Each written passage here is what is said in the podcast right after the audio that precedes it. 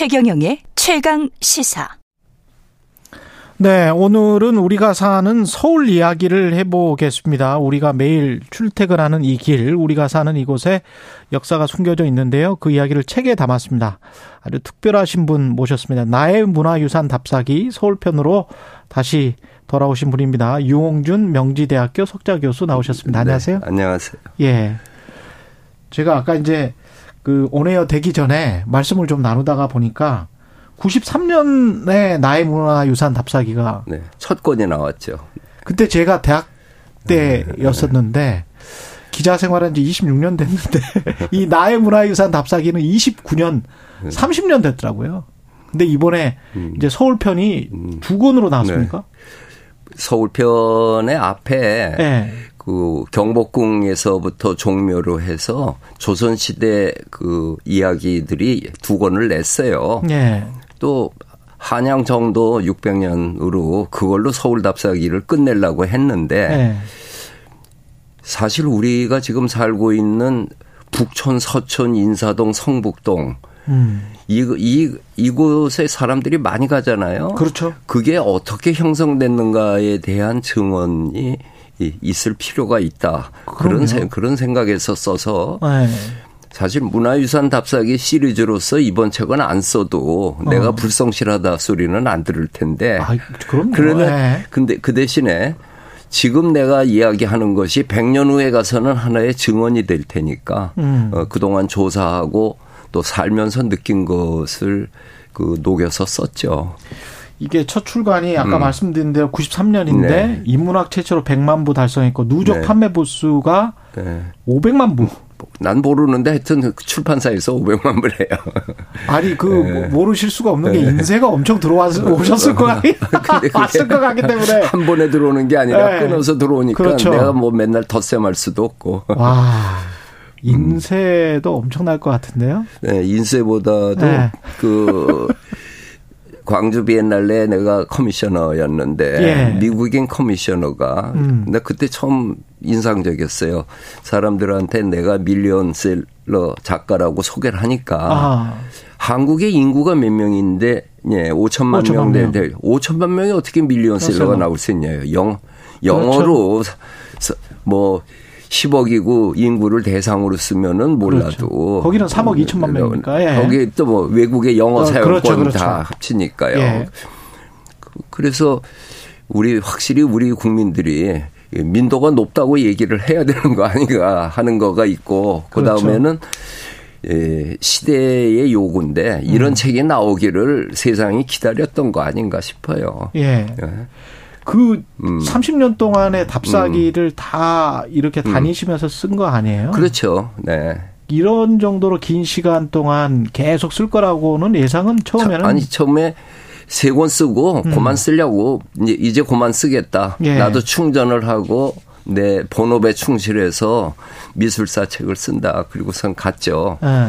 갔다가 또 문화재청장까지 지내고 그랬잖아요. 예. 그리고 예. 다시 들어오는데 그 빠진 지역의 요구가 굉장히 많았어요. 이를테면 제주도, 충청북도 이런 데 하나도 안 썼거든요. 그렇죠. 그렇죠. 네, 그래서 그걸 쓰다 보니까 아. 내 고향 서울 이야기를 빼놓을 수가 없어서 아. 아 지난 5년 전에 두권 내고 이번에 두 권 내서 서울 편이 네 권으로 완간했습니다. 원래 내 고향 서울 이야기 네. 지금 고향이 서울이시죠? 그렇죠. 서울 청국민학교 아, 청국민학교 하고 중고 대학교를 다 종로구 창성동 130번지에서 어, 다녔어요. 그 청국민학교면 음, 이제 네. 서촌 그 그렇죠. 바로 넘어죠. 네. 네. 네. 서, 서촌은 지금 음. 많이 변했죠.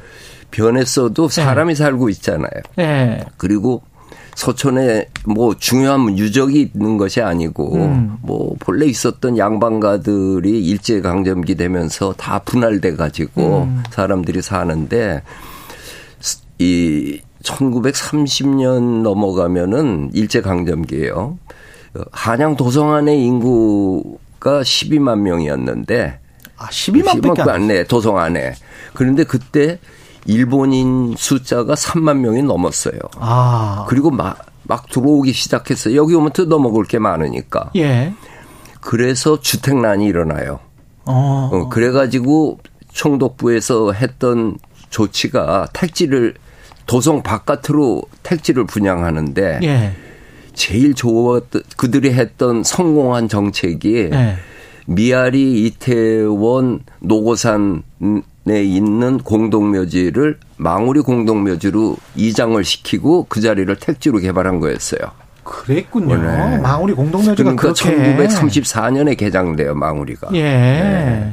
그리고 이 사람들이 일본 사람하고 이렇게 섞여 살기 싫어하잖아요. 당연히 그랬겠죠.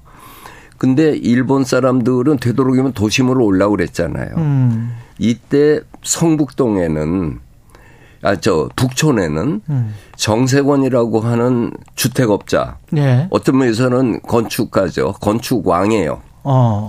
이분이 도시형 개량 한옥을 저 만들어요. 아. 설계를 해서 그것도 신문에 공고를 내서 입찰해 가지고 예.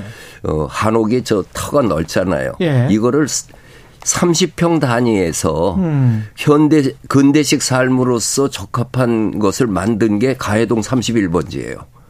그리고 익선동하고 음. 그래서 거긴 집과 집이 완전히 붙었잖아요. 담장 없이. 예. 이래서 도시형 그, 그 한옥을 보급을 한 것이 북촌의 전설을 나온 거고 아. 서촌만 해도 적산 가옥이 많아요. 그렇군요. 어, 나도 창성동 130번지가 네. 적산 가옥 2층 집이었어요. 일본 일본인이 살던 다다미방 있는. 근데 아까 지금 네. 저 도성이라고 말씀하시는 네. 그 도성은 어느 정도의 울타리입니까? 거기가? 전부 18.2km죠. 4대문 안. 4대문 안이군요. 네. 그러면 우리 지금 음. 25개구는 대부분 도성 안에 없는 거? 어, 어, 그렇죠.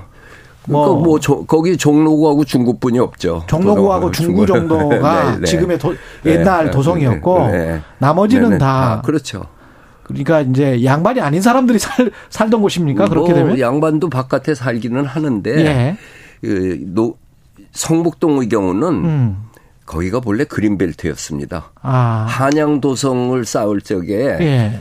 성저 심리라고 해서 성 바깥의 심리는 자연 그대로 놔뒀어요. 예. 어, 그랬다가 농지가 부족하니까 답심리 쪽에서부터 농지로 들어오고 어. 그 뒤는 이제 되게 산이잖아요. 무학제도 그렇, 그렇고. 예. 그랬다가 성북동이 30년대부터 택지로 개발하는데 거기는 이태준의 그, 저 수연 삼방에서 음. 만해 한용운의 시무장, 예. 근원 김용준의 노시 삼방, 전부 문인들이 거기 와서 살았어요. 그래서 성북동은 우리 근대 문학의 산실입니다. 그렇게 된 거군요. 네. 근데 그 지금은 재벌 분들이 많이 아, 성북동이 세 가지가 세 가지. 있는데 네. 재벌들 사는 데는 70년에 삼청 터널이 북악 아, 터널로 개통되면서 거기에 택지가 개발된 게 지금 얘기하는 음. 꽝의 바다 쪽에 있는 저 대사관하고 재벌들 예. 집이고 예. 가운데 성북천을 따라서 났던 본래 주거지는 내가 얘기했던 근대 문학인들의 거리고 그러네. 성 밑에 있는 북정동이라는 데는 예. 우리나라 서울에 남은 마지막 달동네예요. 여기가 함경도에서 피난 온 사람들이 천막 치고 살았던 곳이에요. 그 택시 기사 어. 분들이 자주 가는 그 돼지 돼지 네 예, 쌍다리 그 집, 예 쌍다리, 쌍다리 집 돼지갈비 곳. 거기가 성북동의 다운타운이고 바로 예. 그 옆이 수연산방이에요. 아. 그 쌍다리에 다리 하나는 없어졌죠. 아, 그래 그렇게 되는 거군요, 이게. 네. 직접 이렇게 다 답사를 지금도 다니시면 체력으로 적으로도 좀 힘드시지 않습니까? 즐겁게 다니죠. 그리고 음. 내가 안 가서 못 다가서 못 쓴 거는 없는데 네.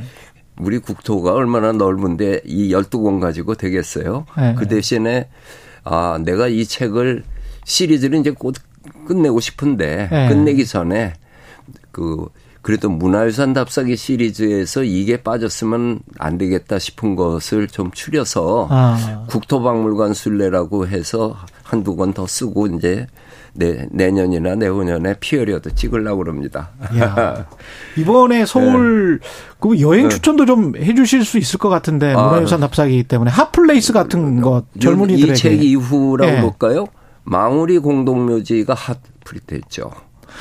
망우리 공동묘지가 아니고 예. 망우 역사문화공원으로 바뀌었거든요. 아. 그걸 사람들이 모르는 거예요. 그러네. 예. 다시 설명하면 예. 아, 주변에 있는 미아리 공동묘지까지 합쳐서 만들었잖아요. 예. 50만 평에다가 거기 이제 아. 해서 들어온 게 공동묘지는 저 보장 기간이 있는데 38년입니다. 40년이 안 돼요. 예. 40년 되면은 자기가 파가든지 맞아요, 화장하든지 맞아요. 예, 이렇게 예. 하는 거예요. 예. 그래서 74년에 만장이 됐어요. 끝났어요. 음, 음. 그 다음부터는 화장하고 이장만 허가하고 들어오질 못하고 나니까 예. 지금 현재는 7천 기만 남았어요. 예. 앞으로도 빠질 거죠. 그런 중에 중요한 역사 인물의 무덤은 망우리 저 중량구에서 지금은 중량구에서 음. 보존 관리하는데 예. 거기에 목마 숙녀의 박인환, 예. 이중섭, 화가 이인성, 권진규, 만해 한용운, 위창 오세창, 소파 방정환. 와. 거기에다가 설산 장덕수, 죽산 조봉환 무덤이 있어요. 그래서 이게 음. 그 길을 한 바퀴 돌면은 공동묘지가 아니고 그냥 우리 자연 야산이에요. 예. 야산으로 환원된 곳곳에 역사 인물들 거기 차중락 묘소도 있고 예. 또 지석영 선생도 있는 중에 음. 슬픈 게 유관순 열사의 혼이 거기 있습니다. 그러니까요. 예. 이태원에 있었는데 음. 이태원을 망우리로 옮기면서 연고 있는 사람 찾아가라고 했는데 유관순 열사는 자식이 있을 리 없죠. 예. 부모님은 아운의 장터 때 돌아가셨죠. 아. 그러니까 2만 8천 개의 무연고 묘가 한꺼번에 화장된 속에 한 줌에 재루해서 망우리에 와 있어요. 음. 아 슬퍼요. 참 아는 음. 만큼 보인다라는 그 말씀은 뭐전 네. 국민이 네. 지금 네. 다 알고 있는데 네. 네. 그 다시 느끼네요. 네. 아는 만큼 보인다라는 게. 예. 그 망우 역사 문화 공원으로 음. 아주 멋있는 그 공개 컴피티션을 해서 음. 비지팅 하우스를 참 이쁘게 줬어요. 음. 그래서 이 쓸쓸할 것 같은 공동묘지가 또 옛날에는 공동묘지 근처 안 갔잖아요. 예. 그런데 그게 서울 근교의 아름다운 야산의 역사 문화 인물들이 모여 있는 곳으로 파리로 어. 치면은 쇼팽의 무덤 있고 한 페를라 세즈 같은 그런 네. 분위기로 이해하시면은 좋고 늦가을에 한번 산보 가보세요. 예. 한번 가봐야 되겠습니다. 그 네. 서울 하면 또 이제 국이야기를 안 할 수가 없는데 네. 그 이번에 사실 대통령실 네. 이전 같은 경우도 바로 옆에 이제 경복궁 옆에 청와대가 네. 있고 네. 그렇는데 그 전에 보면 사람이 음. 자고 뭐 이렇게 하기에는 좀 이 책에도 그런 네. 말이 있더라고요. 네. 네. 좀 음습한 곳이다 청와대가. 아 그게 예. 정확히 얘기하면은 음. 그 관저가 있는 자리, 예. 예 그, 그 자리가 양택으로 좋으냐 어쩌냐 하는 얘기가 있는 거고 예. 청와대 그 자리 자체야 참 천하 제일 복지죠. 아. 그 히스토리를 얘기하면은 예. 태조 이성계가 경복궁 만들었을 때 그 뒤는 아까 얘기한 성저 심리로 자연 녹지였어요. 음. 군사 보호 지역이기도 하고. 예. 그러니까 숙정문으로 해서 나가는 데는 민간인 들어가지도 못했잖아요. 예. 네. 북쪽으로 가는 길은 저쪽 창의문 쪽으로 했는데 거기도 문 닫아 놓고. 음. 그리고 거기에 오직 시설이라고 하면은 회맹단이라고 하는 단이 하나 있는데 공신들 역대 개국 공신에서 20, 24분의 공신 수요가 있었어요. 예. 그 공신들이 국가에 대한 맹세를 하는 모임을 할 때는 그 자리에서 했어요. 그게 어. 유명한 회맹단이에요. 예. 그거 외에는 없었어요. 음. 그리고 나중에 칠궁이 들어왔죠. 바로 옆으로 육상궁을 비롯해서 예. 칠궁은 후궁 중에서 후궁은 이제 임금이 죽으면 밖으로 나가야 돼요. 음. 그랬는데 후궁 중에서 왕을 낳은 후궁이 아. 일 곱 분이 거기 있는 거예요. 예. 장희빈을 비롯해가지고. 예. 그리고 흥선대원군이 저 경복궁을 복을 하죠. 그렇죠. 그때 그 뒤에다가 과거 시험을 보는 육문당 육무당이라는 멋진 한옥과 경무대라고 하는 뜰을 만들어요. 그때 아, 경무대란 말이 나와요. 그게 경무대군요. 네. 그 그래서 거기에서 과거 시험을 치렀어요. 네. 그게 그 당시 나중에는 거기서 과거 시험 치르면 신문에 나기도 하고 그랬습니다. 음. 그, 그 집들 한옥 의 구조와 모든 거는 다 흑백 사진으로 잘 남아 있죠. 그 근현대사라고 네, 들어가는 거죠. 그러네. 그랬다가 예. 1934년에 총독 관저가 들어오잖아요. 그렇죠. 총독부가 경복궁으로 들어오니까 음. 용산에 있던 관저하고 멀잖아요. 예. 그때 뭐 마차 타고 그러는데 예. 그 이쪽으로 그 박, 가까이에 예. 관저가 들어와서 그냥 경무대라고 그랬어요. 그러니까 음. 그 음. 집무실로는 어, 위, 위치는 아주 좋은데 네. 사람이 네, 살고 네. 잠을 자는 어떤 네. 관저로는 조금 좀 더군다나 그 관저 위치가 지금 현재 청와대에 새로 지은 관저 예. 쑥 들어가서 있는 곳. 예. 그 거기는 저 풍수하는 사람들은 다 그렇게 얘기하죠. 아 풍수 쪽에서는. 네. 네. 근데 풍수는 믿어도 고만 안 믿어도 고만인데 네. 그게 뭐 미신이고 과학이고 전에 네. 어느 지역에 딱 가서 보면은 아 여긴 터가 좋다 소리 우리 나오잖아요. 그렇죠. 예. 양지 바르다. 뭐. 예. 아니 산에 가서 보면 터 좋은 데는 다 절이 있잖아요. 예. 그렇죠. 예. 그런 식으로 봤을 적에 그런 음. 거고 아무튼 그렇게 했다가 저 노태우 대통령 때 지은 것이 지금의 청와대잖아요. 예. 그 청와대를 질 적에 그 먹고 자는 관저는 그 본관 있는 데서 저 속에다가 갖다 지금 사, 저 지어놓은 것이 음. 예, 그게 터에 대해서 이런저런 얘기하는데 전체적으로 그게 아니고 어, 또 거기에 참 기념적인 것이 팔도뱀이라고 해가지고 음. 그 팔도를 이렇게 디자인을 도 크기대로 이렇게 해서 예. 거기에 별을 심고 왕이 지금 농사가 어떻게 진행되고 있는가 아. 하는 거를 관찰을 하면서 또 풍년을 기원했던 팔도 매빙이가 있어요. 예. 그래서 제가 책에서 얘기하기도 청와대를 개방하는 건 좋은데 음. 지, 또 지금 당장 저렇게 열어놨는데 앞으로 이것을 어떻게 최종 형태로 가져갈 건가에 대해서는 마스터 플랜을 국민한테 제시하는 게 맞지 않냐. 어떻게 가져가는 게 좋습니까? 개방을 해서? 그럴 경우에는 제일 좋은 것이 국제 competition을 열어서 건축가들이 멋진 아이디어를 가져와야죠. 아. 그 파리 루블 박물관에 그 아이엠페이가 피라미드 그, 음. 그 해가지고 더 유명해지듯이. 예. 그러니까 지금 제가 말씀드린 그런 내용들의 history를 다 제공하고 그 다음에 아. 여기에다가 우리가 기념으로 해놓을 수 있는 거는 뭐 대통령 기록실에서 가져와 가지고 예.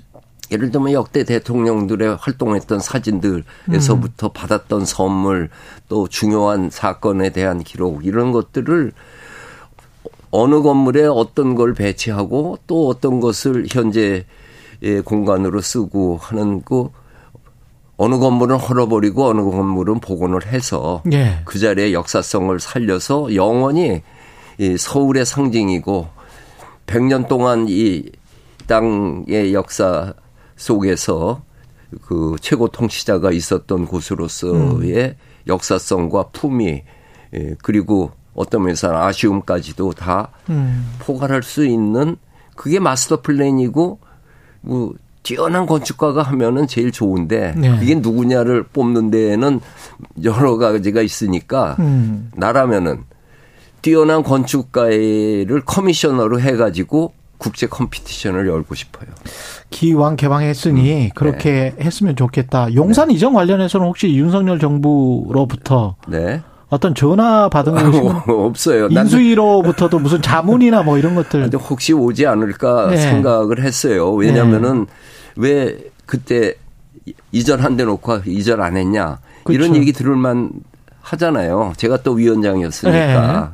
그런데 저 안 왔어요. 그때는 왜 음. 이전한다고 하고 이전을 안 했습니까? 광화문이었잖아요, 그때는. 그때는 예. 광화문으로 오려고 하니까 이 대통령이 한번 옮긴다는 게 어마어마하게 많은 게 온다는 거는 모르고 낭만적으로 그렇게 문 대통령이 한 거예요. 아. 그래서 이제 문 대통령한테 이거를 하는 방법은 음. 여러 가지가 있는 중에 음. 지금 헐 이야기로 돼 있는 민속박물관이 있습니다. 예. 민속박물관하고 맞바꾸면은 좋겠습니다. 아. 경복궁 옆에 경복, 있는 거? 네. 그건 바꾸면 돼요. 예. 그랬더니 그 당시 야당에서 음. 광화문에 가서 시민 만난다는 사람이 궁으로 들어간다고 비판했어요. 음. 그래서 이게 정치적 논쟁이 될 것 같은 거예요. 예. 그래서 그건 확 접어버렸죠. 음. 어, 접어버리고 나서는 이 정부 청사로 해서 나가려고 하면은 이런 이런 돈들이 드는데 그 액수가 엄청 많이 드는 거예요. 용산에서 네. 지금 보이듯이. 그렇죠. 그문 대통령이 나한테 그 얘기는 안 했지만은 음. 어차피 대통령 집무실이 세종으로 가지 않겠는가. 그럼 여기에다가 돈 투자해 갖고 다 해놓고 또 그때 가가지고 세종시에다가 대통령실로 음, 그렇죠. 진다고 했을 적에 그때 그 다음 대통령이 어떻게 감당하냐. 음. 차라리 내가 공약을 어겼다고 그 하고 사과하고 그냥 빨리 접어버리는 게 낫겠다. 음. 그래서 안 했죠. 그런 스토리였군요. 용산 공원 네. 조성 관련해서도 네. 추진기획단의 민간 공동위원장이셨는데. 아, 그거는 지금도 위원장인데요. 아, 그러시군요. 네. 그러니까 네. 용산 대통령 관저하고 음. 용산 공원하고는 뭐 전혀 그 관련이, 관련이 없죠. 네. 그, 그 속으로 들어와 있지도 않고 용산 공원은 미군 기지를 음. 반환받은 게 100만 평이잖아요. 네. 근데 이게 한꺼번에 받았으면 좋겠는데 한꺼번에 하는 게 아니라 찔끔찔끔 받는 그렇죠. 거예요. 네. 그것도 2027년에 다 반납받기로 했어요. 평택으로 갔잖아요. 네. 그 중에 가지 않은 것이 지금 남아 있는 게 약 한 10% 됩니다. 음. 그리고 이번에 그 스포츠 필드를 비롯해 가지고 또 받아요. 그러니까 미군 쪽에서도 이제 좀 반환하는데 속도를 내려고 그러는 것 같아요. 네. 그럼 그걸 받아 놓으면은 그냥 2027년까지 그냥 놔둘 수는 없어서 음. 일부 개, 저, 개, 개장을 해가지고 사용을 하는 거고 네. 더 세밀하게 얘기하면 이미 용산공원을 어떻게 할 건가는 국제 competition을 열어서 그 네덜란드의 West 8하고 우리나라 이로재가 합쳐서 낸 안이 당선됐어요. 음. 그래서 그것에 대한 이제 실시 설계로 들어가야 되는데 그게 실시 설계 들어가려고 그러면은 또 토지 조사도 하고 뭐 해야 되는데 미군이 아직 방을 빼주지 않으니까. 예. 그래서 일부 확정된 것만 내놓은 거가 저 장교 숙소 있는 곳에 그 우리가 받은 곳을 지금은 오픈해 있는 상태고 음. 내년에는 일부 좀 그 넓은 터로 그 공원으로 산책할 수 있게 할 그런 계획을 우린 갖고 있습니다. 지금 저, 그 청와대를 국민에게 내어주겠다고 하면서 네. 그 개방을 했는데 네. 혹시 개방된 이후에 가보셨습니까? 아, 안 갔어요. 어? 네, 갔다가는 뭐, 나, 나보고 어떻게 생각하냐고 사람들이 물어볼 것 같아가지고. 그거 여쭤보려고 그랬는데. 개방 자체는 지금 네, 네. 이런 상황에서 네, 해도 네. 상관없다라고 보세요? 네. 지금 뭐 망가질 거야 없지 않겠습니까? 망가질 거야 없다. 그냥 어. 잘 갖고 있으면은, 음. 저, 난 다음 대통령이 어떻게 할런지도 또 좀 궁금해요. 예. 그 자리로 그대로 인수받을지. 어, 도성부터 음, 이야기를 쭉 듣다 보니까 네. 강남이 갑자기 생각이 나는데 네. 서울의 강남은 어떻게 보십니까? 이게 우리 문화적으로 문화적으로보다 역사적으로 예. 어, 로마나 아데네는 바깥으로 확장될 공간이 없어서 그걸로 끝났어요. 예. 서울은 무한히 넓어가지고 이렇게 어, 저 왕조가 말, 멸망한 이후에도 100년 넘어 수도를 유지하는 거는 우리 터가 갖고 있는 참 그렇죠. 그 아. 태조 이성계가 참 터 잘 잡은 거죠. 아. 그게 아니었으면 어떻게 수용을 했겠습니까? 그렇죠. 그리고 어떻게 이렇게 세계 7, 7대 강국으로 갈 수 있는 토대가 만들어졌겠어요? 음. 그래서 서울 강남에 있는 유적은 예를 들면은 봉은사나 선정릉 같은 경우에는 조선시대 유적이죠. 그리고 음. 뭐 태릉도 그렇고 왕릉들은 다 물론 그렇고 그리고 이게 양천구에서부터 경기도 광주군까지 다 합쳤기 때문에 이 인물들로 이렇게 떠져 떨어져 저 따져서 들어갔을 적에는 상당히 많은 역사 음. 이야기를 갖고 있죠. 그래서 예. 그 중에 가양동에 있는 겸재박물관과 허준박물관 두 개는 내가 샘플로 소개를 했습니다. 그러셨군요. 예. 지금 뭐 음. 문자들이 음. 많이 와 있습니다. 네. 박형근님은 최근 몇 달 동안의 잡음과 소음이 씻겨 나가는 느낌입니다. 네. 감사합니다. 이렇게 말씀하셨고요. 정선화 님은 25년 전 대학 때부터 읽기 시작해서 지금까지 읽고 있어요. 이사일호 님은 작가님, 우리나라 유배지 답사기도 써 주세요라고 말씀하셨네요. 좀 아시는 분이네, 이분도. 네, 그렇죠. 예. 강진이 유배지로 시작했으니까 예. 이상숙 님도 이용준 님 존경합니다. 건강하세요. 이렇게 말씀하셨습니다. 그 내년이 이제 30주년이고 네. 나의 문화유산 답사기 특별히 네. 계획하시는 여행이 또 있으세요? 이 여행보다도 예. 글쓸 계획인데요. 예. 아까 말씀드린 대로 빠진 데를 국토박물관 순례로 해서 쫙 어디까지 쓰든 쓸 건데 아. 이번에는 지역으로 쓰는 게 아니라 시대로 쓰려고 그래요. 시대로. 구, 석기 시대, 신석기 시대, 청동기 시대, 원상국 시대 가장 대표적인 유적지들을 쭉 찾아가서 구석기 시대는 전공리 유적지, 신석기 네. 시대는 울주 방구대. 음. 그렇게 해서 맨 마지막에 독도로 왜 독도가 우리에게 중요하고 이렇게 독도 답사기로 해서 이 시리즈 30년을 끝맺으려고 그럽니다. 마지막 시리즈는 독도랍니다. 예. 아, 의미가 있습니다. 예. 네. 유홍준 명지대학교 석자 교수였습니다. 고맙습니다. 감사합니다. 예. 11월 22일 화요일 KBS 1라디오 최경영의 최강시사였고요. 저는 KBS 최경영 기자였습니다. 내일 아침 7시 20분에 다시 돌아오겠습니다. 고맙습니다.